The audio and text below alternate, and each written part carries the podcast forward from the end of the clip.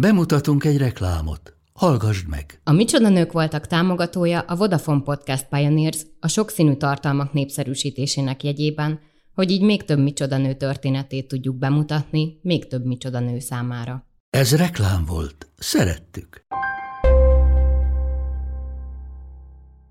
Nők. De micsoda nők?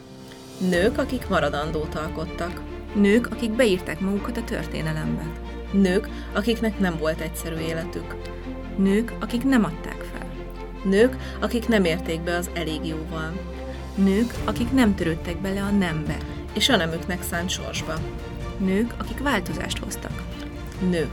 De micsoda nők. Micsoda nők voltak. Az Éva magazin podcast műsora. Budai Lottival és Zubor Rozival. 26. rész Marie Curie. Mári volt, aki két kezével főzte ki konkrétan a rádiumot, megfedezte fel, meg ez az eljárás is az övé volt, tehát hogy ezt képest azért röhelyes, hogy azt mondjuk, hogy és nagyon sokáig, és talán még ma is léteznek olyan lexikonok, ami Pierre Curie nevénél azt írják, hogy a felesége segítségével fedezte fel a rádiumot. Hogy valamit csinált, úgy belefeledkezett, hogy elfelejtett mondjuk lemenni szénért, vagy bevásárolni. Ő utált mindent, ami mondjuk elveszi az időt a számára fontos dolgoktól, ez is kb. alig fésülködött, vagy egy nagyon egyszerű konyba kötötte össze a haját amikor anya lett, akkor ő ugyanúgy folytatta a kutatásait, a munkáját, mindent, mint hogyha egyébként nem születtek volna gyerekei. És hogy ő ezt meg is kapta, hogy ő nem szereti a gyerekeit, mert hogy állandóan dolgozik. Az tény, hogy nagyon sok mindenből kimaradt. A levelezésekben nagyon sok olyan található. Például Iréne a 16. születésnapját is kihagyta, és ott uh, Mári írt is a lányának, hogy remélem időben eljut hozzád ez a levél, hogy lásd, nem feledkeztem meg rólad. Hány férfi tudós nál olvasol ilyet, hogy um, bármelyik gyereke fölrója ezt aki, hogy nem voltál ott, vagy bármilyen művésznek de amiben szerintem ő nagyon jó volt, és amiben most 2023-ban nagyon sok anya még mindig nem elég jó, vagy még mindig nagyon nehezen megy nekünk, hogy ő tudott segítséget kérni. Volt megnyilatkozásról, hogy ő nagyon is támogatta a nőknek az oktatását, és ő ezzel tartotta nyitva az ajtót a többi nőnek, hogy ő ragaszkodott ahhoz, hogy megmutassa, hogy ő erre nőként volt képes, és ő egy példa volt igazából a saját életével. Én úgy örülök neki, hogy róla fogunk ma beszélni, mert a Micsoda anyák voltakba, ő az én anyám volt, és a Szendre Júlia mellett az ő történetét kedveltem a legjobban, ezen bőgtem a legtöbbet, és amikor készültünk az adásra, akkor, amikor átolvastam a könyvben ezt a fejezetet, hogy fölfrissítsem a dolgaimat, akkor megint bőgtem rajta, de majd ahogy beszélgetünk, úgy fogunk kitérni így magára az anyaságára, mert nyilván nem csak ez a része, nagyon ilyen emóciókat fölkavaró, hanem úgy szerintem az egész története. Te hogy érkeztél, milyen hangulatban erre az adásra, ehhez a nőhöz? Azért kérdezem, mert most nem volt annyi boldolás meg nagybetű.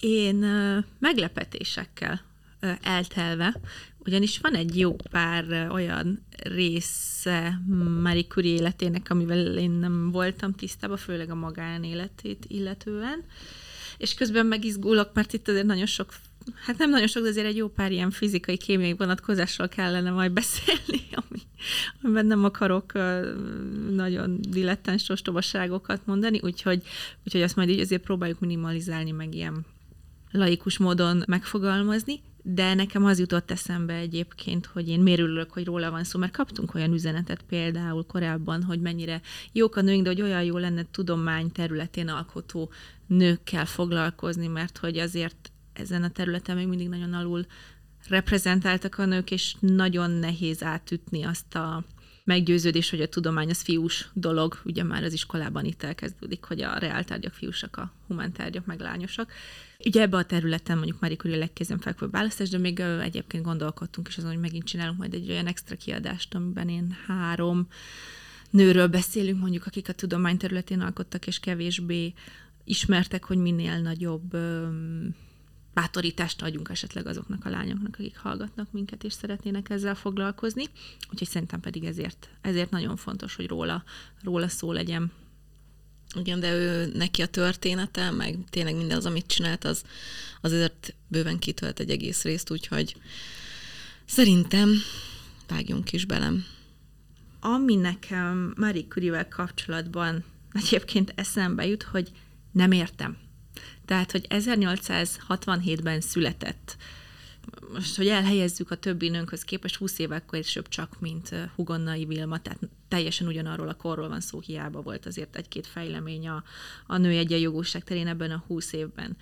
Tehát, hogy a viktoriánus kor kellős közepén született, és 1903-ban már Nobel-díjat kapott, és akkor itt még szó sem volt például olyasmiről, hogy a nők szavazati jogot kaphassanak. És ugye nem sokkal később megkapta a második Nobel-díját is, és, és tehát, hogy ez nekem egy olyan jelenség, hogy egy olyan korban, amikor még azt gondolták, hogy a gondolkodás önmagában nőjetlenné teszi a nőket, és, és, és férfivá válnak tőle, nem hogy mondjuk a tudományokban, és pláne a természettudományokban való jártasság, és hogy ehhez képest nem csak, hogy más sem gondolkozott róla, úgy, mint aki mondjuk elvesztette a nőiességét, ő sem ö, gondolt így saját magára. Tehát, hogy, hogy ezt így, így, így, ezt így hogy lehetett? Tehát, hogy nekem ebben van, van valami, egy ilyen hihetetlen faktor, tehát, hogy ez, tehát az képest, hogy tehát, hogy merre gondolok, hogy Hugonai Vilma mennyit harcolt azért, hogy orvos lehessen, tehát, hogy ez, ez egy annyira hatalmas ilyen fénysebességű ugrás, egy nő számára, hogy ez, ezt érdemes megbontani, hogy ez egyáltalán hogy történhetett meg. Arra jutottam, hogy voltak az életében olyan tényezők, amik azért ezt megkönnyítették, mert egyébként majd rá fogok térni, mert biztos, hogy akik ismerik valamennyire az életútját, vagy azt, hogy neki milyen nehézségek kellett megküzdenie, nem ez jut róluk eszről, hogy mi jut róla először az eszükbe, hogy mennyire könnyű útja volt mondjuk a tudomány csúcsáig, de relatív egyébként könnyű volt, mert már 24 évesen meg lett az első diplomája, 36 éves korára nem csak tudós lett, ami az álma de meg is nyert az első Nobel-díjat, 39 évesen lett az első női professzor a Párizsi Sorbonne Egyetemen, és 40 évesen megkapta a második Nobel-díjat, és ehhez képest ugye most itt például hivatkozom többet Hugonnai Vilmár, ő csak 32 év, már 32 éves volt, ugye, amikor ez sikerült lediplomázni, és nem tudom, még 20 évig küzdött, hogy ő orvosként praktizálhasson Magyarországon. És um, a lényeg az, hogy ezt úgy tudtam megfogalmazni, hogy gördítettek elé akadályokat, nyilván, mert nő volt Marie Curie elé, de sokkal kevesebbet, mint amennyire ilyen történetben én számítanék. És ez ugye nem jelenti azt, most akkor szeretném leszögezni meg, amit ugye mondjuk sokan tudnak, hogy ami nem tesz, hogy nem érték hátrányok, mert nő volt, mert tehát Például először csak a férjét akarták Nobel-díjjal kitüntetni, illetve azt a másik tudóst, akivel ők együtt dolgoztak, hárman kaptak végül ugye Nobel-díjat, ezt is kevesen tudják. És hogy amikor ez a bizottságból kiszivárgott és eljutott Pierre Curie fülébe, akkor ő mozgósította több ismerősét, hogy állj, állj, állj, ebbe ketten vagyunk benne, sőt a feleségem még jobban benne van ebben a, a, a radioaktív sztoriban, hogy úgy mondjam, mint én, de ezt majd kifejtjük jobban. Vagy például ők Pierre Curie-vel egyébként nagyon maguknak való emberek voltak, nem azok az alanyok, akiket mondjuk hogy a sajtó kedvel, vagy tud, ki tud állítani piedesztár, és amikor megkapták az első, vagy megkapták az első Nobel-díjukat együtt, akkor az első tudósító, aki oda rohant, az egyedül Pierre Curie találta a házban, és rövid úton kirakta a házban, mondván, hogy ő egy tudós, nem pedig egy, tudom, híresség, híresség vagy, vagy színész, hogy ő mm. produkálja magát a sajtónak, és ezért bosszúból a, a tudósító annyit jegyzett meg, hogy hát, hogy izé egy igen kopottas, szegényes ház, és az a szegény Iréne, a legidősebb lánya, ott ült szegény az étkező asztalnál, egyedül lebédelt nagy szomorú szemekkel, amíg az anyja Nobel-díj után futkosott, tehát hogy ennyit mm. sikerült megrakadni a történetből, amit egy férfival nyilván nem vetnek a szemére, hogy miért nem ebédel a gyerekével. És hát később, amikor pedig már a Nobel-díja után úgy döntött, hogy jelenteti magát a, az akadémia, a legnagyobb francia tudományos intézet vízfejek gyülekezetének tűnik egyébként majd a történet végére legalábbis is a, a természettudományos része, ott is azért nem engedték be mert hogy nő volt, és egyébként ez egy nagyon nagy vita volt akkoriban, tehát a társadalom is két részre szokott, az akadémia, a sajtó, mindegyiknek volt egy pártja, aki azt mondja, hogy nem, itt hagyományok vannak, és ide nőket nem engedünk, a másik meg, hogy az ékszerelmére kapjatok már a fejtekhez, hát egy francia Nobel-díjasunk van, és ott is egy szavazat híján végül nem vették fel az akadémiára, ami az egyik legmagasabb elérhető szint lett volna francia tudósként, és tehát volt nagyon sok nehézsége, de hogy ez lehetett volna sokkal rosszabb is. Például, hogyha egy olyan családba születik, ahol mondjuk ellenzik a lányok oktatását, ha őt is hozzáadják valami régi módi himsoviniszta nemes emberhez, vagy mondjuk tud tudós lenni, de a férje nem tudja kezelni, hogy a feleség éppen sikeres, hanem sikeresebb az ő közös szakterületükön. És azért ehhez képest ezeken a területeken ő egy nagyon jó indítást kapott. Ugye ott van el, elsőként rögtön az apja, aki szintén bekerül egy ilyen micsoda férfi válogatásba. Hozzá kell tenni, hogy mind a két szülője az oktatásban dolgozott, csak az anyját korábban elvesztette, és az apja iskolidőzgató volt, fizika, matematikát tanított egy fiúiskolában, ami mondjuk nem indukálná azt, hogy a lányait is erre akarja oktatni. És nem, még ettől nem lett volna természetes, hogy a lányait tanítassa, de nagyon komolyan vette az oktatásukat, és természettudományos terület felé terelte őket. Nem is, tehát nem is azt mondta, hogy lányaim, látom, hogy ti értelmesek vagytok, úgyhogy tanuljatok szakmát, és legyetek telefonos kisasszonyok, amikor már a század vége felé már volt, vagy ápolónők, vagy tanárnők, hanem hogy a, tehát a legkeményebb és legnőietlenebb tartott pálya felé, ha érzetek affinitást, akkor menjetek. És egyébként ebből a szempontból szerencsé volt, ugye ő Lengyelországban született, és az akkor orosz elnyomás alatt álló országban az egyetemre nem is juthatott volna be, mert időközben az édesapját is kirúgták orosz ellenességért az állásából, illetve még nőket oda nem is engedtek be úgy egyáltalán, és hogy ezért az úgynevezett repülőegyetemre járhatott, ami az akkori lengyel liberális haladó szellemű fiataloknak volt egy ilyen önkéntes egyeteme, ahova beengedtek nőket is, és a Pierre Curie-vel való találkozása is nagyon szerencsés, ugyanis ők nagyon hasonló személyiségek voltak, hasonló módon gondolkoztak életről és munkáról is, és ez az úgynevezett pozitivizmus, mint eszmei irányzat, ami akkoriban nagyon terjedt, és ami azt vallott, hogy a tudományos fejlődés meg fogja váltani az emberiséget a szenvedéstől, a nélkülözéstől, a társadalmi egyenlőtlenségektől, tehát az emberi fejlődésbe vetett hit, az mind a kettőjüket nagyon mélyen átitatta, és mind a ketten ugyanazzal az elszántsággal és gyakran a saját testüket sem kívülő, úgy neveztem, ilyen igavonó kitartással mentek a tudományos felfedezéseik felé, tehát hogy gyakran enni, befűteni, fürödni is elfelejtettek, annyira berültek a saját munkájukba. Egy barátjuk azt mondta, hogy olyanok voltak, mint két papa szentében, amikor a a kutatásaikkal foglalkoztak. És nagyon fontos, hogy ők hittek tudomány úgynevezett önmagáért való űzésében, tehát hogy a tudomány elsődleges célja a önmagáért való felfedezés, és nem az, hogy mondjuk, nem tudom, használni lehessen az iparba, vagy pénzt lehessen emberre keresni, hanem, hanem, hogy, hanem, hogy, hanem, hogy a felfedezés nek az a lényeg, hogy egy kicsit előrébb vigye az emberiséget, és erre majd tud valaki építeni, és például nem is szabadalmaztatták a rádium előállítására vonatkozó technikájukat, pedig hát hatalmas vagyonokat szerezhettek, valami nem azt mondták, hogy hagy használja, hagy használja mindenki sem és talán ez az ilyen ego nélküli hozzáállás a tudományhoz az, ami megmentette Pierre Curie-t attól, hogy azoknak a férfiáraknak a sorsa is, aki mondjuk nem viseli el, hogy a felesége keres annyit, vagy éppen többet, mint ő, mert hát hogyha neki teljesen mindegy, hogy őt, most őt tartják XY találmánynak a feltalálja, akkor neki az is mindegy, hogy ezt most ő találja fel, vagy a felesége. Tehát, hogy ez neki ugyanolyan értékű volt, és azt szerintem ez egy fontos elem a, az ő kettejük együttműködésében, hogy ők tényleg olyanok voltak, mint két papa, aki tényleg ugyanazt az Isten szolgálja, ami, ami nagyon, nagyon jó hatással volt az ő együttműködésükre. De ők akkor tényleg egy ilyen az ég is egymásnak teremtette őket, vagy legalábbis én nekem ilyen, tök, ilyen érzésem Nagyon, volt, hogy akik igen. emberként, meg szakmailag, meg minden szempontból így egymásra találnak, és tényleg ráadásul ugyanazon a területen is dolgoznak, tényleg egész napokat együtt töltöttek, egymás mellett dolgoztak, és hogy még ez se volt negatív hatással Igen. egymásra, meg a kapcsolatukra. Hát ez ma is ritka.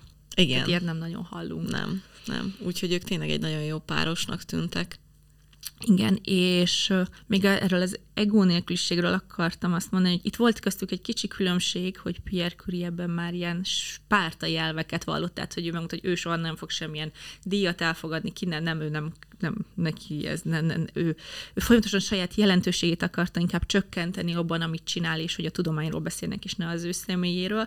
A Nobel-díj volt egyébként az egyetlen kivétel, és bár már is sem szeretett szerepelni, de a saját jelentőségéhez ő ragaszkodott. Tehát, hogy nála ez az egómentes hozzáállás, és szerencsére nem járt önfeladással, ami nem azt jelenti, hogy ő dicsekedett, vagy, vagy nem szerette se a dicsekvést, se a kérkedést, de azt, ahhoz ragaszkodott, hogy ami az ő eredmény, azt tekintsék az ő eredményének.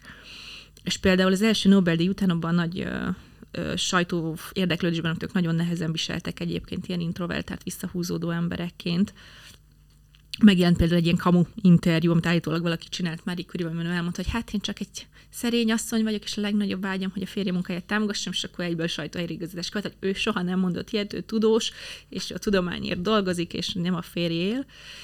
Vagy hát ugye, mikor a, a élete bizonyos pontjai mondjuk le akarták járatni, és felvetették, hogy ő csak asszisztens volt a férje mellett, hogy ő csak segített, hogy ő a férje hátán mászott fel a zuborka fára, és semmi egyedi hozzájárásra nem volt a felfedezésük, ezt még látni fogja, hogy mekkora hazugság, akkor ezt például úgy cáfolta meg, hogy amikor megkapta már teljesen egyedül özvegyként ugye a második Nobel-díját is, akkor direkt úgy fogalmazott a díját vevő beszédében, hogy amikor én felfedeztem ezt, amikor rájöttem arra, amikor kifejlesztettem azt, persze ebben a beszédében is utólag megemlítette a férjét, hogy köszi neki, de de ragaszkodott hozzá, hogy ami az én érdemem, az az én érdemem, és ezt nem egóból tette, hanem mert egy tudós volt, és a tudós a tényekhez ragaszkodik, és ez egy tény volt, tehát ez egy olyan tény volt, mint hogy ez egy elővészterték. Ennyire emlékszem a fizik óráról egyébként, tehát hogy most itt magizok, de azért leellenőriztem, hogy tényleg így van.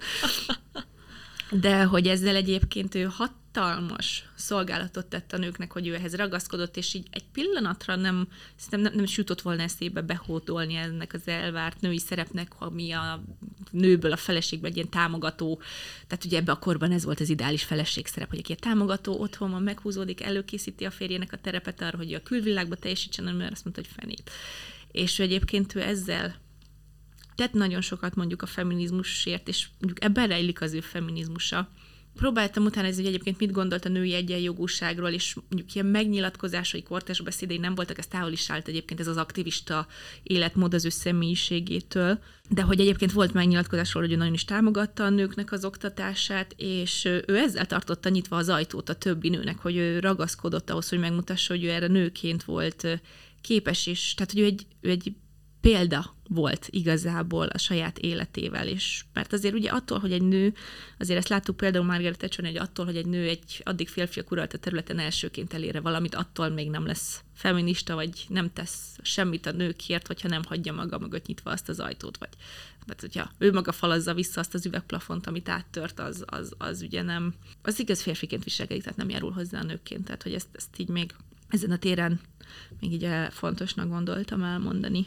Igen, vannak olyan nők, akiknek nem kell mondaniuk vagy tenniük sok esetben semmit, és mégis azzal cselekszenek, hogy Igen. vannak és csinálják. Nekem most az elmúlt egy-két évben tök olyan interjú szituációm volt, amikor interjúztam valami olyan nővel, aki kicsit ilyen férfiasabb területen dolgozott, és akkor olyan kérdést szerettem volna neki feltenni, ami arra vonatkozó, hogy ő neki ez a szakma nőként. És akkor mondta, hogy hogy légy szíves, azt ne tedd föl ezt a mhm. kérdést, mert hogy majd amikor én ezt csinálom, szándékosan nem szeretném, mert megkért az illető, hogy ne beszéljek erről, de hogy amikor ő ezt csinálja, ő nem szeretné, hogy bárki úgy nézzen rá, hogy ő ezt nőként csinálja, hanem hogy ő egy mhm. ember, uh-huh. ugyanolyan ember, mint egy férfi ember a képen azt csinálja, és ugye nem szeretné, hogy mert hogy őre eddig se úgy gondolt bárki, hogy akkor ő egy női XY, hanem hogy ő ugyanúgy szeretné ezt csinálni, mint bármelyik kollégája, és hogy ő egy a sokból.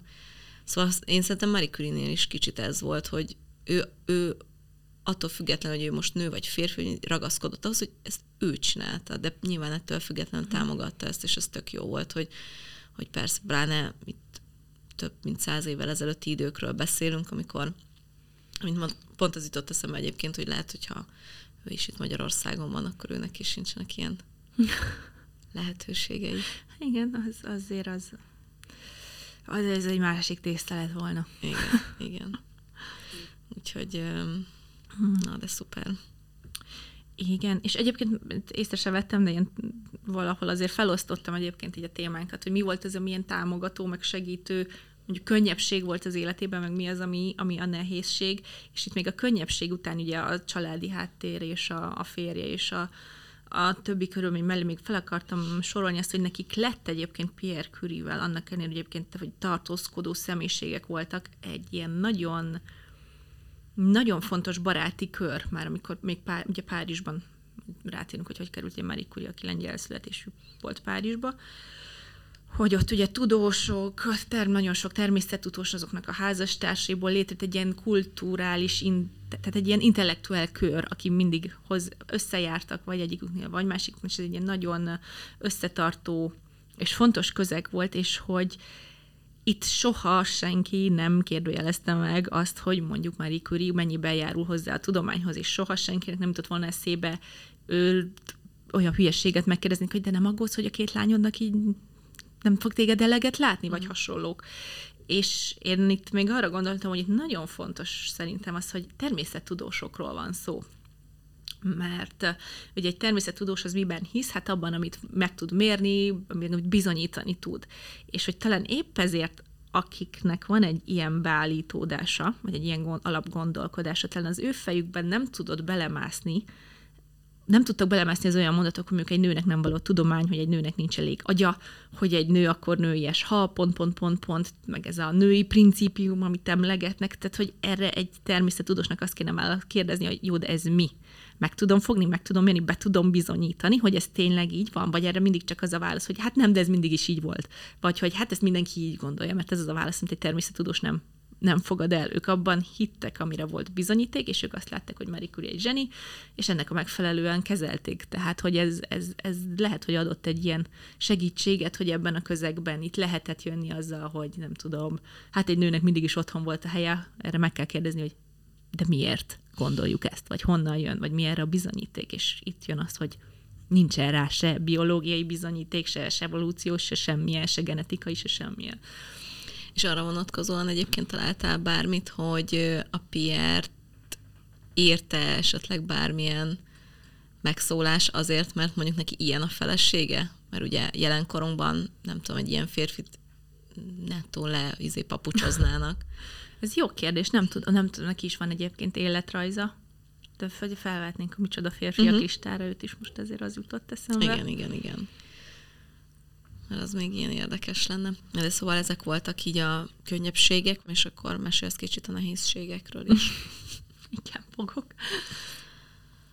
Hát az egyik fő nehézség az életében ez a pénzügyek voltak. Tehát, hogy ők eleve nagyon szerényen éltek, és amikor az apját felmentették az állásából, utána még egy pár rossz befektetése is volt, tehát nagyon nél, nélkülözés szintjén élt. A család egyébként valamilyen régi kisnemesi felmenőkkel is bírtak valamikor, és hát ez azért, hogy az apa támogatta a tanulásukat, de erre a pénzt a gyerekeknek maguknak kellett elő teremtenie, Márinak meg a testvéreinek is, és úgy döntöttek, hogy előbb Mári megy el dolgozni, vagyis hát Mária, ugye az eredeti neve ugye Mária Sklodowska volt, hogy először ő megy, e, megy el egy nemesi családhoz vidékre nevelőnőnek és tanárnőnek, és hogy ő támogatja anyagileg a nővérét, aki Párizsba ment orvostanhallgatónak, és pár év múlva pedig cseréltek, azért mentek Párizsba, mert akkor itt egy nagyon komoly diaszpóra ért lengyel értelmiségekből Párizsban, tehát számukra ez volt egyébként a tudományos központ, annak ellenére, egyébként Európában nem számított Párizsba akkoriban egy tudományos központnak, mert relatíve keveset költöttek amúgy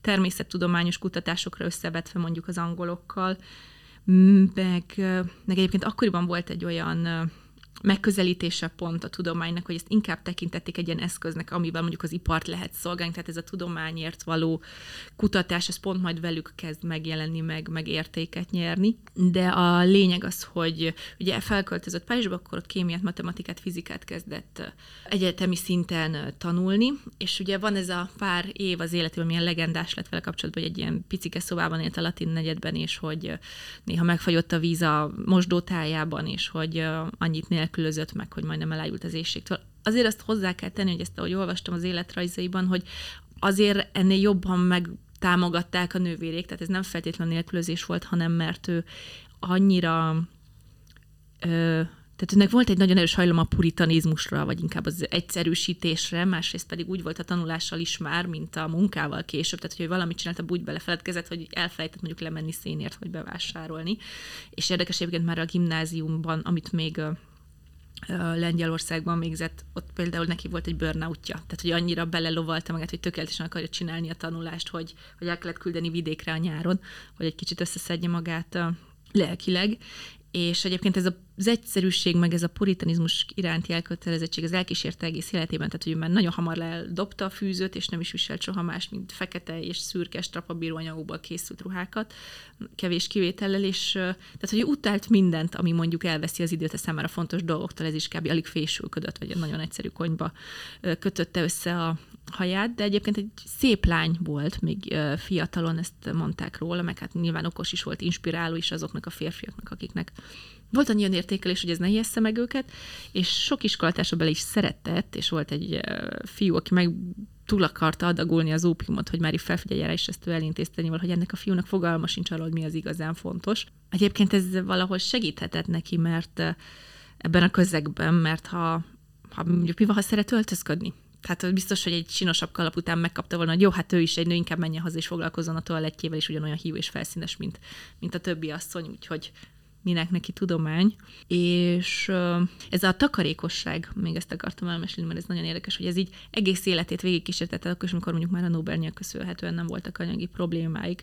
Hát vannak füzetei, tehát hogy több szinten vezette a kiadásait, volt egy jegyzetfüzete, egy piszkozott füzete, meg egy szép bőrkötéses mérlegfőkönyve, ezek meg is maradtak, és hogy mindent felírt, tehát hogy amit a vendégségben adott borravalónak, a szobalánynak, a koldusnak pár frankot, ruhajavítást, bútorfelújítást, mindent vezetett, és ez egyébként fontos, ilyen, ilyen naplószerű az életéről. Viszont a pénztelenség más tekintetben elkísérte, mert azért a francia állam még a Nobel-díja után is nagyon spórolósan bánt a tudományról osztott pénzekkel, meg a neki osztott pénzekkel, tehát hogy rendes laboratóriumuk legyen, hogy rendes körülmények között tudjon dolgozni, ez, ez szinte csak az élete vége felé tudott megvalósulni, tehát hogy az, azért ez, ez így elkísérte, viszont a választott hazáját így se hagytam el, hogy mondjuk lehet, hogy Amerikában kétszer annyi pénzt kapott volna a kutatásaira.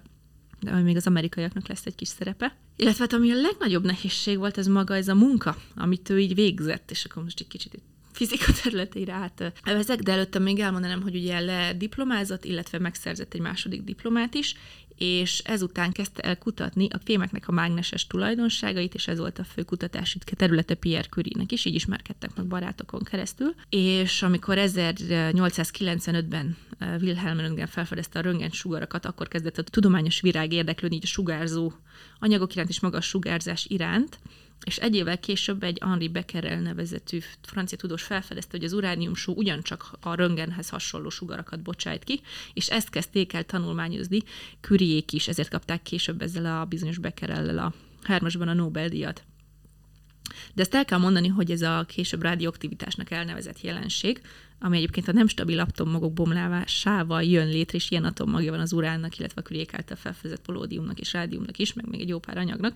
Tehát ez elsősorban Marinak a fantáziáját ragadta meg, ami ezért is nagy szó, tehát még abba, akkoriban még abba se hogy az atommag egyáltalán tud hasadni, vagy lehet instabil, tehát hogy ez még csak egy elmélet volt, de hogy ez az ő nagy ilyen fellángolás volt, hogy ezzel kell foglalkozni.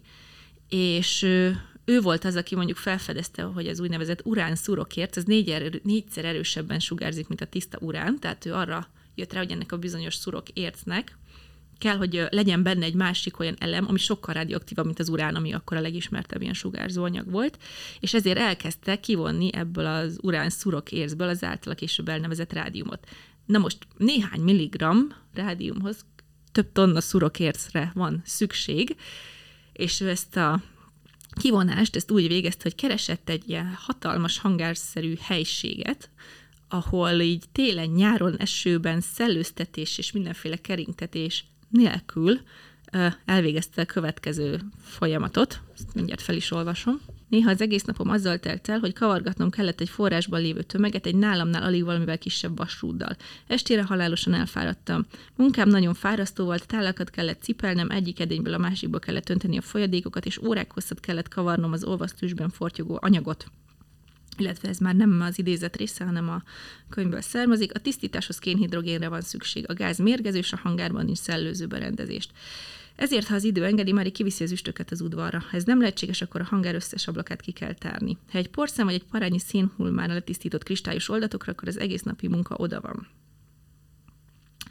és tehát ez magában tényleg úgy nézett ki, hogy így zsákokat, így 20 kilónként emelgette ezeket a szurokérces zsákokat, mert többet nem bírt megemelni, és ezeket belöntötte egy üsbe, és ezeket utána nyílt tűzön, folyamatosan olvasztotta, azt utána átszűrte, újra belönti az üstbe, utána újra olvasztja, oldatot csinál, ülepíti, tehát, hogy nem akarom belevenni, mit kezdek el majd hülyeségeket beszélni, hogy hogy kell az rászúrókérzből kivonni a rádiumot, de hogy ez egy borzasztóan megterhelő és évekig tartó munka volt. Tehát ezt ő csinált, és ő találta hogy ezt hogy lehet megcsinálni. Tehát, hogy ez nagyon, és persze ezt megbeszélte Pierre-rel, de azt, hogy a rádiumot, azt ő fedezte fel. Tehát, hogy ebben jobban benne volt, mint a Pierre, mert a Pierre egyébként foglalkozott szimmetriával, én csak agymenőkben használom ezt a fogalmat, ha ismerem ezt a fogalmat, hogy ez mit jelent a fizikában, meg megmaradt a mágnesesség kutatásánál elsősorban, tehát hogy ez Mári volt, aki két kezével főzte ki konkrétan a rádiumot, meg fedezte fel, meg, meg ez az eljárás is az övé volt, tehát hogy ez képest azért röhelyes, hogy azt mondjuk, hogy és nagyon sokáig, és talán még ma is léteznek olyan lexikonok, ami Pierre Curie nevénél azt írják, hogy a felesége segítségével fedezte fel a rádiumot.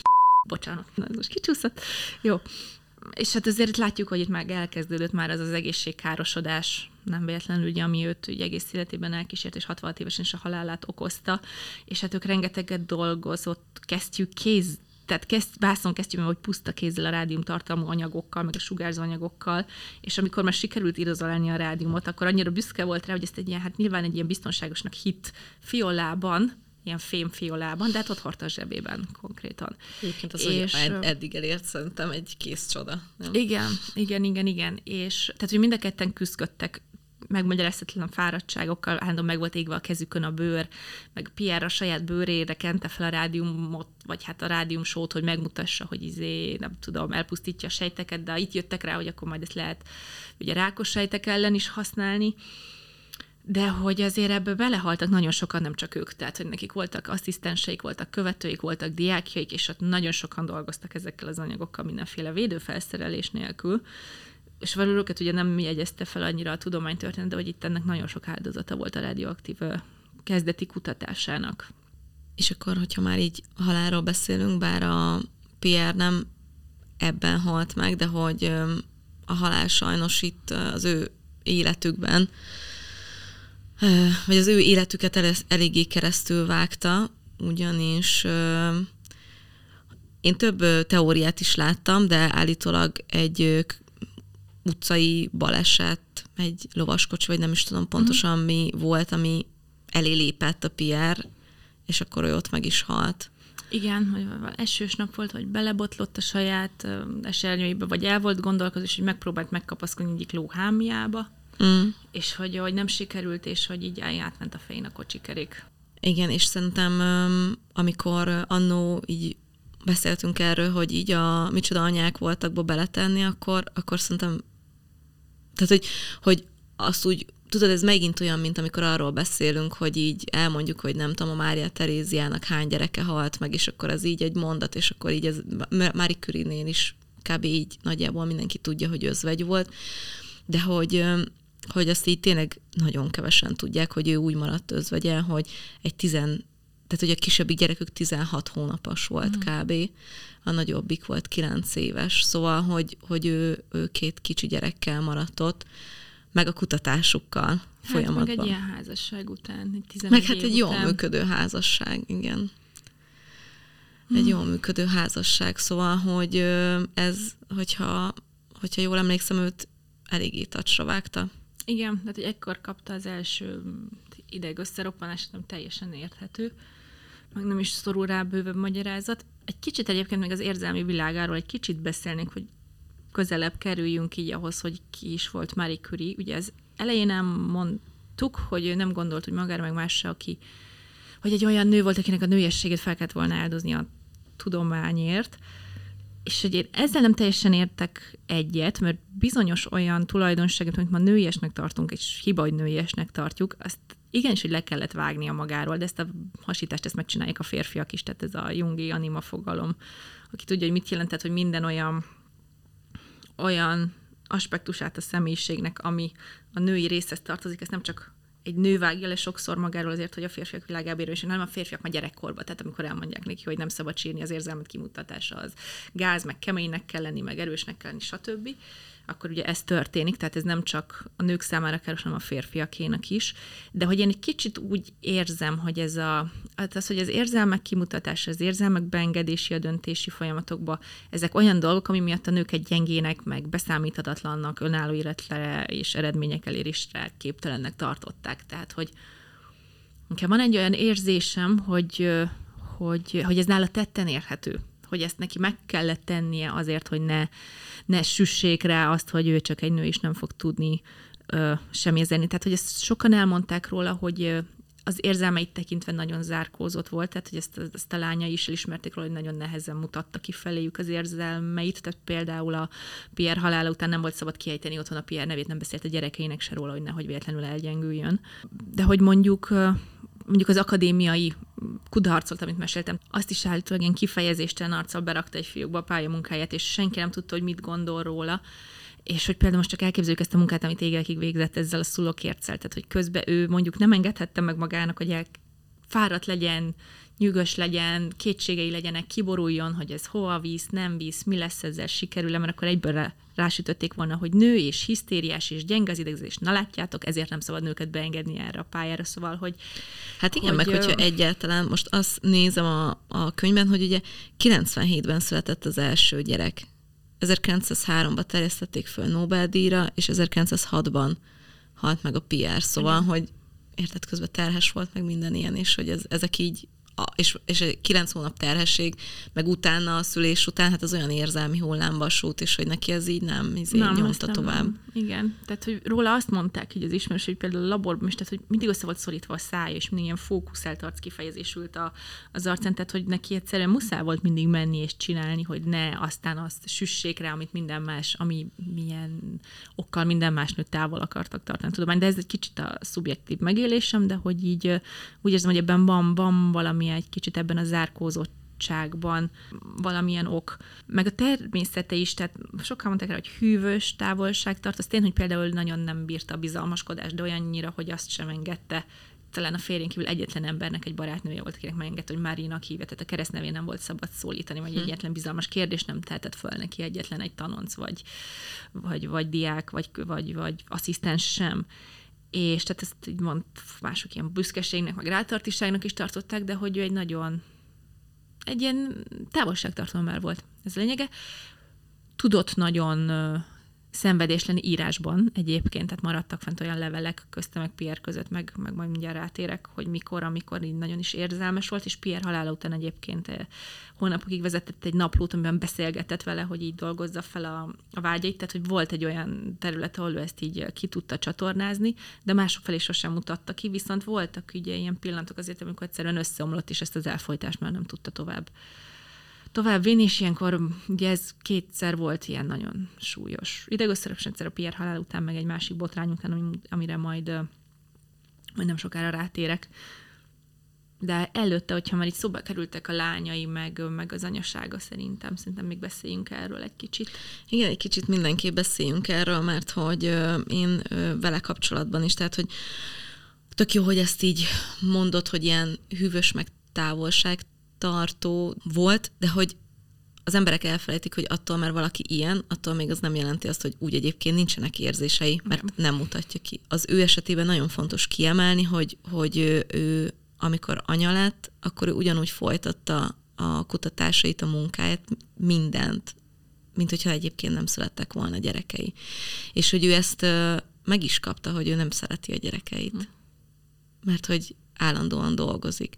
És a, tök jó volt, hogy erről beszéltél az elején, hogy ő már a tanulmányait úgy csinálta, hogy ő így belemerült, hogy amikor még nem voltak gyerekei, nem voltak házasok a PR-rel, úgy kutattak, hogy meg úgy dolgoztak, hogy fürödni, enni elfelejtettek. Szóval, hogy itt egyáltalán nincs szó arról, hogy ő ne szerette volna a gyerekeit. Ő szerette a gyerekeit, ővelük is nagyon sokat írásban kommunikált, de hogy ő, ő tényleg ebben annyira elszánt volt, és annyira csinálta, hogy őt, őt ez nem zökkentette ki. Úgyhogy én abszolút így ezt így cáfolnám, hogy lehet ilyet hm. így ennyi idővel később. Az tény, hogy, hogy nagyon sok mindenből kimaradt. A levelezésekből nagyon sok olyan található. Például Iréne a 16. születésnapját is kihagyta, és ott Mári írt is a lányának, hogy remélem időben eljut hozzád ez a levél, hogy lásd, nem feledkeztem meg rólad. És tudod, az jut ezzel kapcsolatban eszembe, hogy hány férfi tudósnál olvasol ilyet, hogy bármelyik gyereke fölrója ezt aki, hogy nem voltál ott, vagy bármilyen művésznek, és hogy ez annyira nem fel vele kapcsolatban. Hát ez az igen, amit Thatchernél is, igen, én meg Thatchernél kezdtem úgy a könyvünkben az anyaságát, hogy az egyetlen ok, amiért az anyaságáról beszélünk, az nő volt, mert amikor ő jelöltette magát miniszterelnöknek, és a pártagok kérdezték, hogy na jó, de ezt hogy fogja egyeztetni ezt a fontos hivatalt a gyerekneveléssel? Igen. Soha egy férfi politikustól nem kérdezték meg, hogy de hogy fogja összeegyeztetni ezt a fontos hivatalt a gyerekek gyereknevelésre, vagy a gyerekei látásával. Szóval ez ugyanaz Igen. az tészta. Igen. Meg hát érted, hogy jó, hogy mondjuk kifejezetten anyagi problémáik nem voltak, vagy nem lehettek valami, nem tudom pontosan egyébként, hogy mondjuk egy ilyen Nobel-díj milyen juttatással jár, de hogy azért azt se felejtsük el, hogy ott maradt két gyerekkel. Mm. Szóval, hogy azért kellett ezt tovább csinálnia, és ö, én biztos vagyok benne, hogy ez ez attól függetlenül őt emésztette, hiszen mégiscsak ott volt neki két kicsi gyerek, de amiben szerintem ő nagyon jó volt, és amiben most 2023-ban nagyon sok anya még mindig nem elég jó, vagy még mindig nagyon nehezen megy nekünk, hogy ő tudott segítséget kérni.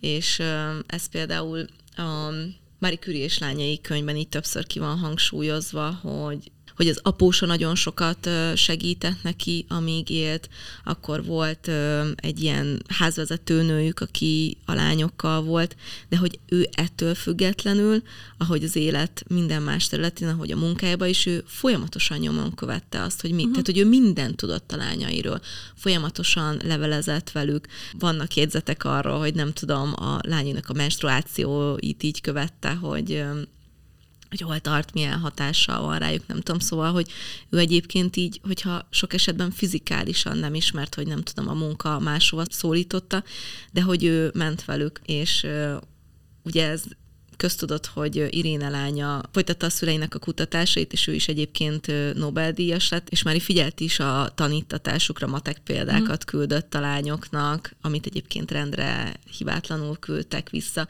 de hogy például figyelt arra, hogy egészségesen étkezzenek, hogy sportoljanak, hogy sokat legyenek a levegőn, szóval, hogy egyébként nem egy olyan anya volt, hogy akkor jó, majd lesz velük valami, hanem hogy folyamatosan azért ezeket nyomon követte, és ami pedig szerintem a legbeszédesebb, hogy az is felmaradt, hogy a gyerekeim mennyire szerették őt. Uh-huh. És szerintem ez a legfontosabb. Úgyhogy nem kell szerintem mindentől kezdve kortás beszédeket tartani. Fölmaradt egy olyan írás az egyik lányától, hogy teljes szívemből csókolom gyönyörű fáradt homlokodat. És ez olyan szép. Ez nagyon szép. Na folytasd, mert én már Jó. itt szétbögöm ezt az adást. Meg egy, most, ahogy így hallott, hallgattalak egyébként, az jutott eszembe, és most akkor egy kortes beszédet tartok azért a, a munkavállaló anyáknak, aztán majd már elmondtuk, hogy izé a dolgozó anya kifejezésnek Igen. mennyire szeretnék adat üzenni, mert minden anya dolgozik, függetlenül, hogy keres a pénzt, vagy nem. De, hogy az jutott eszembe, hogy ma van egy olyan elképzelésünk erről, és ezt súlykolják is szerintem, még ha nem is ilyen direkten belénk, vagy a munkavállaló anyákba, hogy, hogy lehetséges az anyaság és a karrier összehangolása.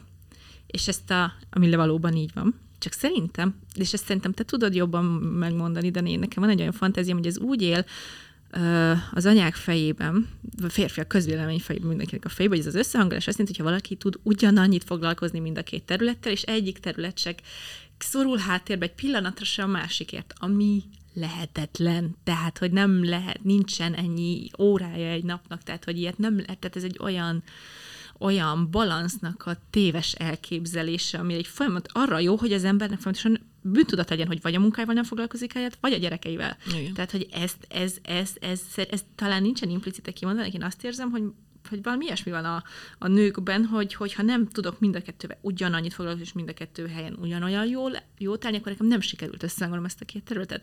És szerintem az ember akkor tudja jól össze, vagy ez nekem, nekem azt jelenti az összehangolás, hogyha meg tudja valósítani magát, nem érzi úgy, hogy ő nem teljesedett ki, és a másik oldalon család részéről ebben senki nem kattant bele.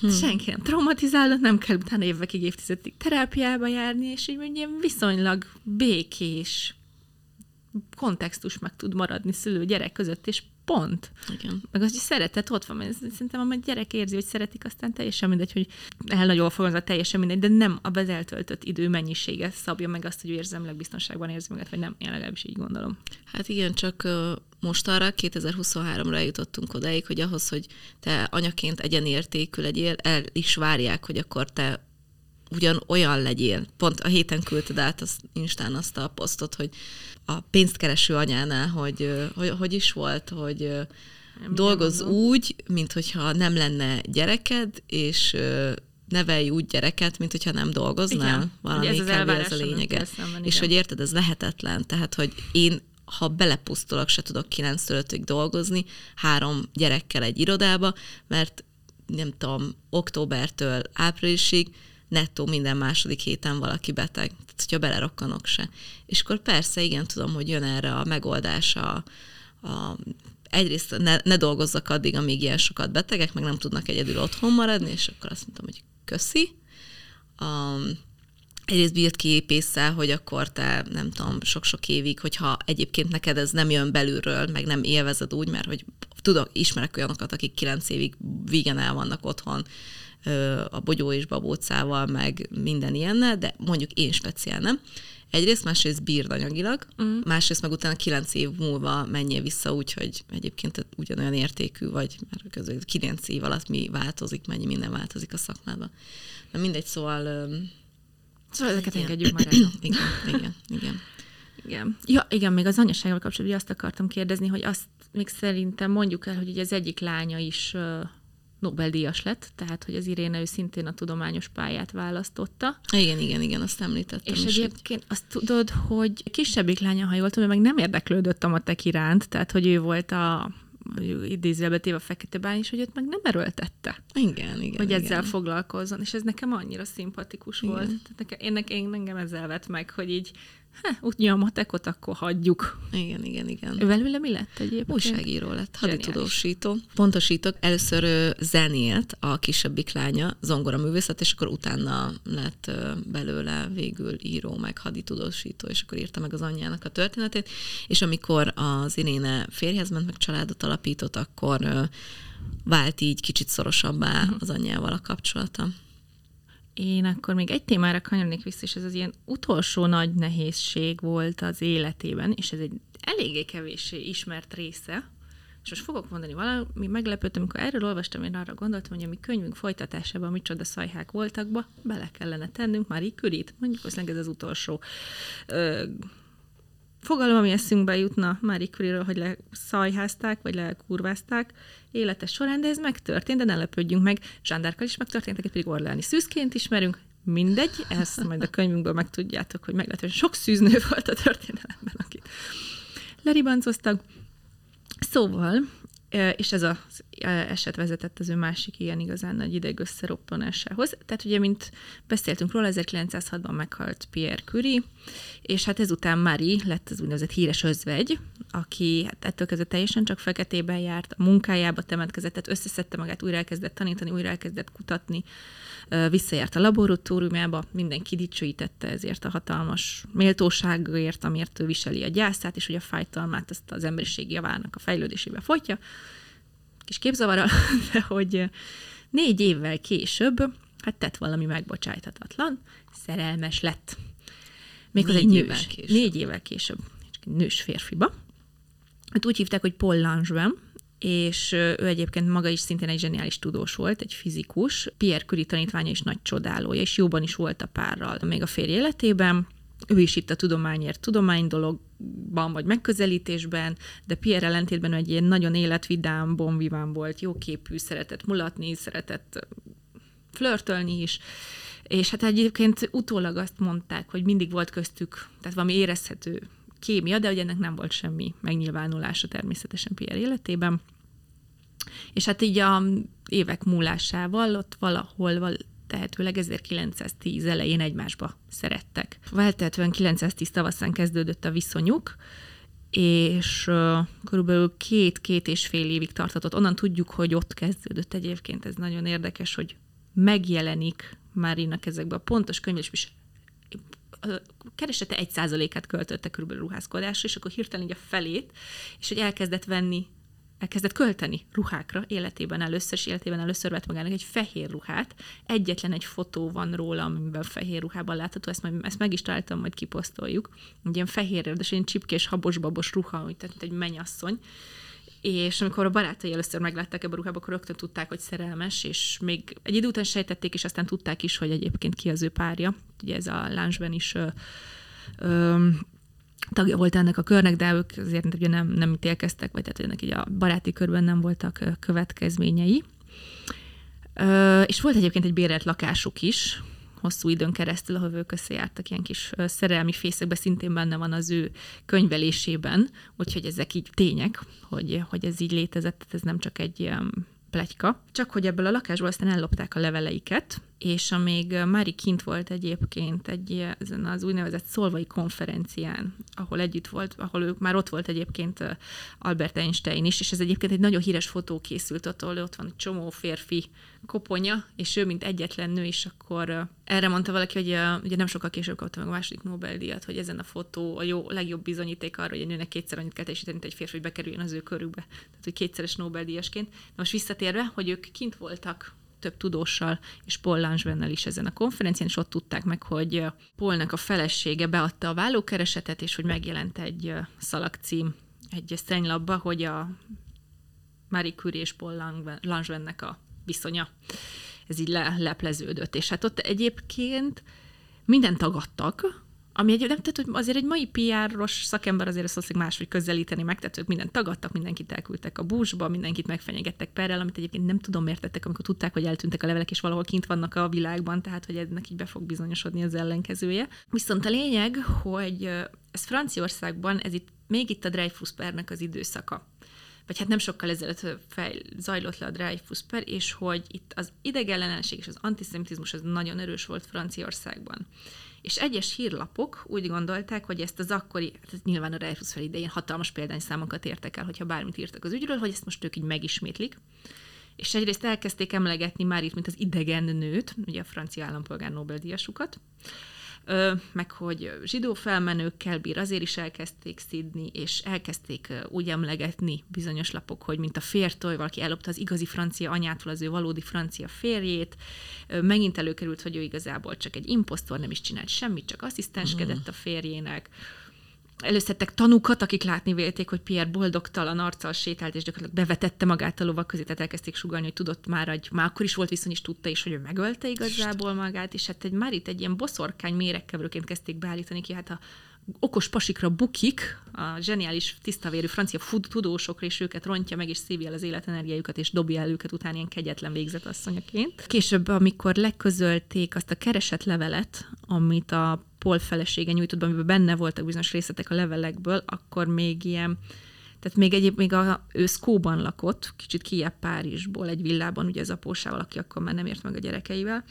és ezt a világokra megostromolták, és ugye ilyen szidalmazások közepette kővel betörték az ablakait, és még ki is fosztották a földszintet, és akkor utána el, kell, el is kellett egy időre költöznie, szóval, hogy ebből ilyen hatalmas nagy botrány és lejáratás indult el, beköltözött egy barátja lakásába, ahol egyébként, ami egy szolgálati lakás volt, mert az illető a valamelyik műszaki főiskolán vagy egyetemen tanított, akkor rájuk parancsoltak, hogy azonnal küldjék el, mert ő most már nem társaságképes hölgy, tehát párjává vált ezzel a ezzel a viszonyjal, és akkor nekik le kellett mondani az állásukról, tehát hogy meg, meg Máritól el akarták venni a szorboni professzori széket, vissza akarták ki akarták toloncolni Lengyelországba, tehát elkezdtek ilyen erők is mozgolódni, tehát hogy ebből egy borzasztó, tehát ilyen cancel culture uh-huh. per 20. század eleje történhetett volna meg. Azért most itt még mielőtt, hogy ez végül hogy nem eszkalálódott, addig és jutott oda, hogy már kb. nekünk se van ez a tudatunkban róla, azért itt jegyezünk meg, hogy itt egy valaki úszta meg.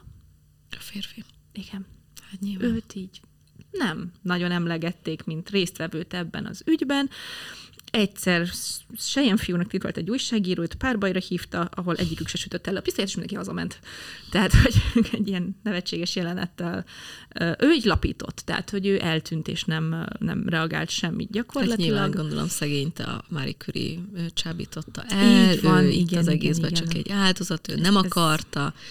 Behálózták. Félreérti mindenki.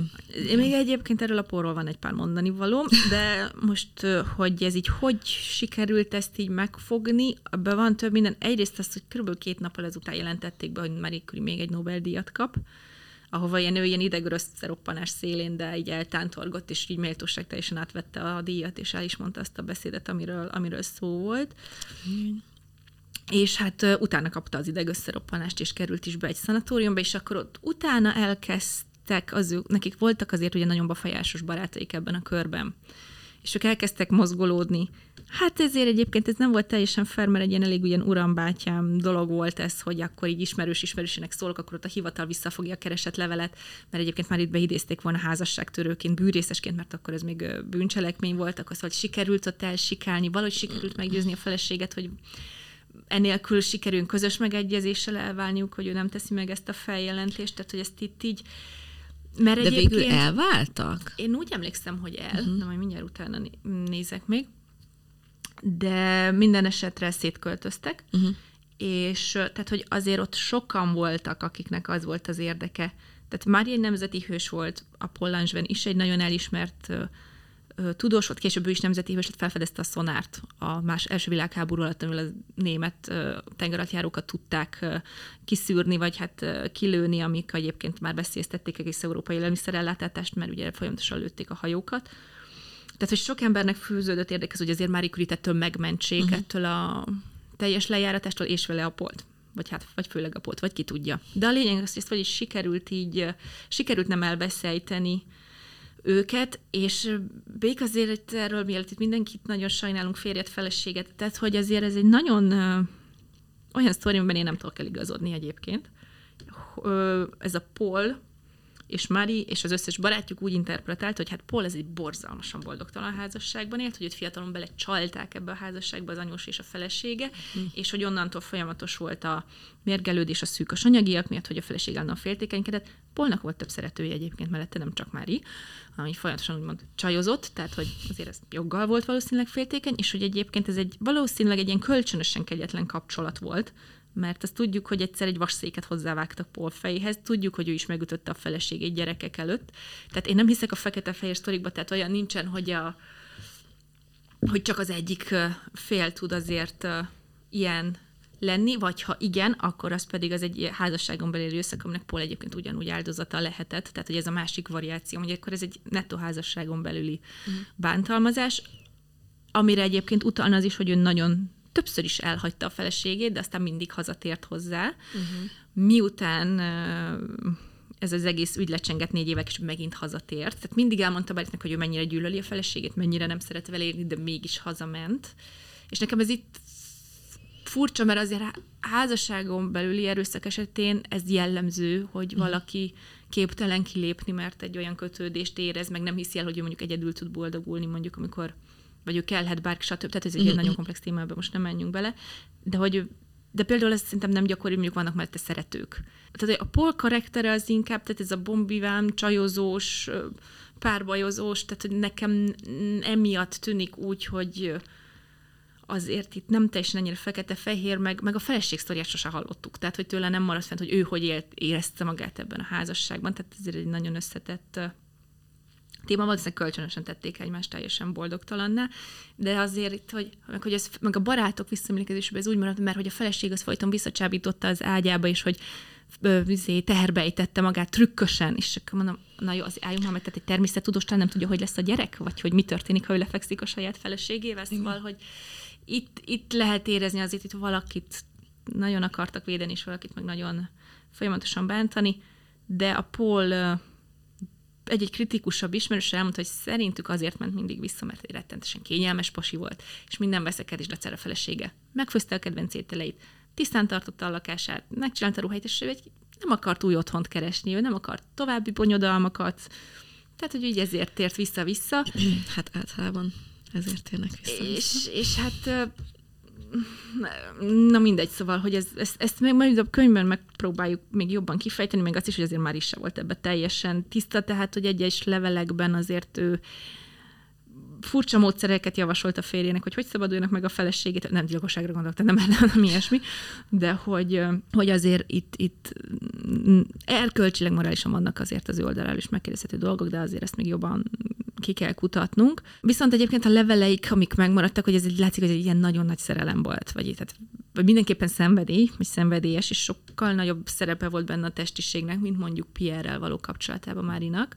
És hogy ő egyébként tényleg hitt abban, hogy a férje el fogja hagyni a feleségét, tehát ő egy közös életet tervezett vele, egy új házasságot, és hát végül azzal, hogy így sikerült úgy, hogy elfolytani ezt a botrányt, akkor meghozták azt a döntést, hogy ők akkor nem fognak együtt élni, mert ezzel beismernék, hogy viszont minden igaz. Uh-huh. És ezzel elérték, hogy az újságok is előbb a témát.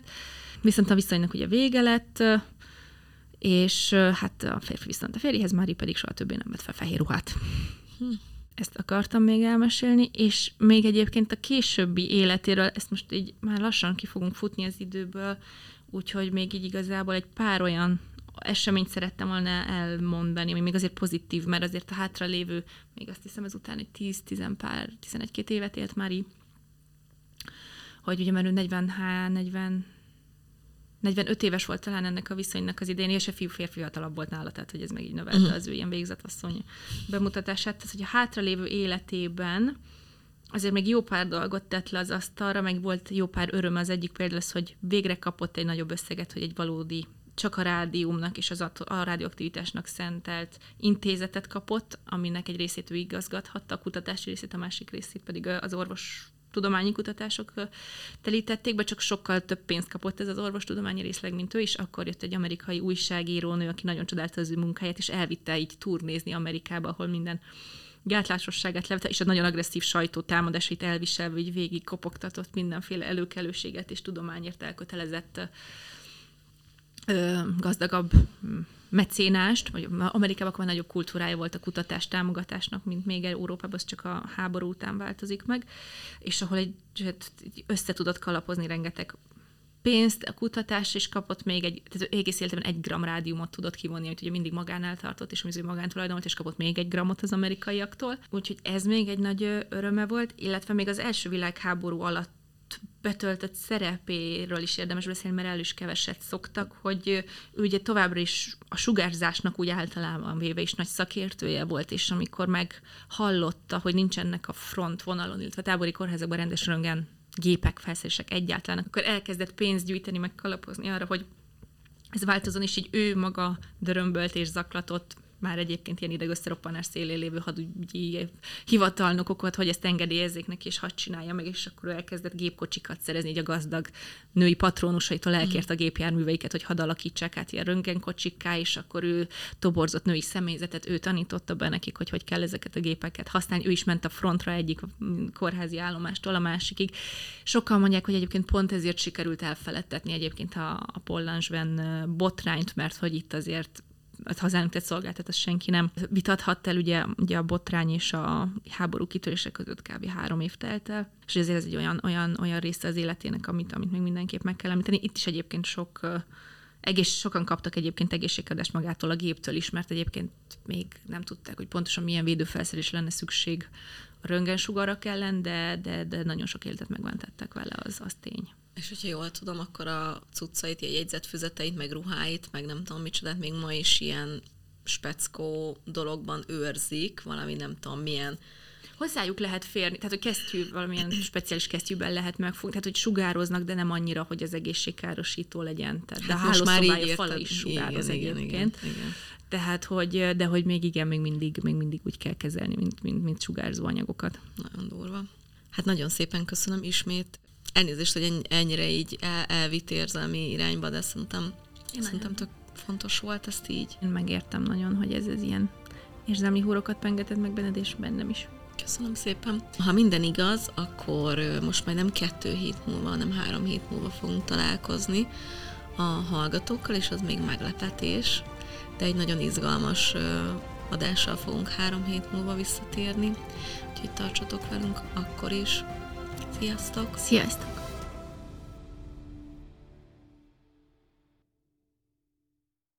A műsor a Béton partnere.